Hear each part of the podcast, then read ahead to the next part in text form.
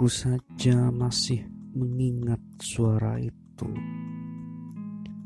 Peluit yang gemanya masih berdenging di hatiku. Dan suara derap langkah sepatu atau riuh senda gurau yang bersahutan dari bangku ke bangku.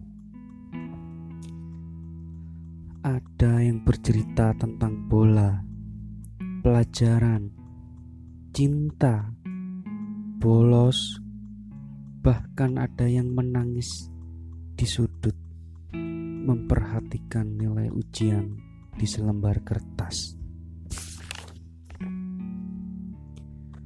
Aku masih merasakan sejuknya angin yang daun-daun filisium yang kulihat dari balik jendela kelas. Yang ketika hujan, daun-daun itu terlihat segar.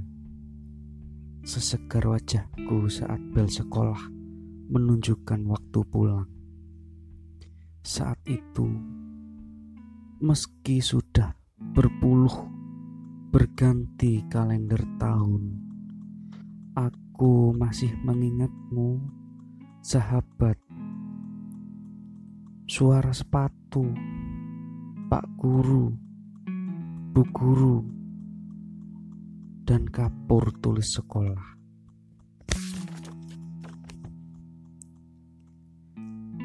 Apa ya memang harus seperti ini? Kenapa kalian lamban sekali? Lebih lamban dari gerak matahari yang terlihat sangat tenang lebih lamban dari pergerakan mimpi yang harus menunggu malam untuk bisa masuk ke dalam pikiran kita. Kiranya apa yang akan dikenang adik-adikku, anak-anakku, bila bangku sekolah telah berubah menjadi bangku belajar di kamarnya. Canda tawanya sepi Senda guraunya sekedar bersahut dengan bayangannya sendiri.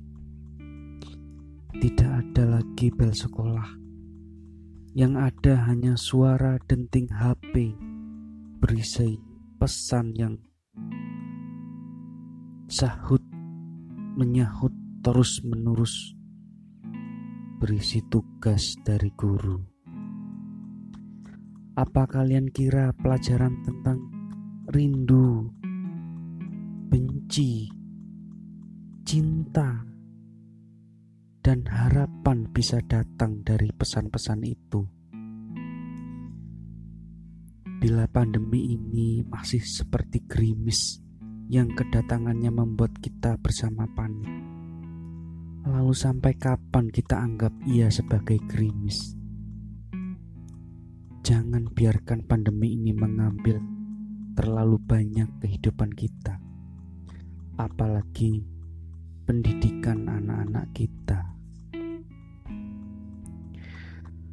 Aku memang tak mampu. Aku cuma bisa menulis dan bersuara.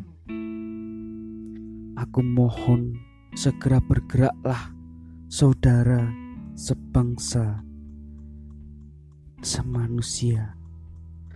Jangan biarkan lagi apa pun lagi merenggut kesempatan anak-anak kita untuk mengenali kehidupan ini.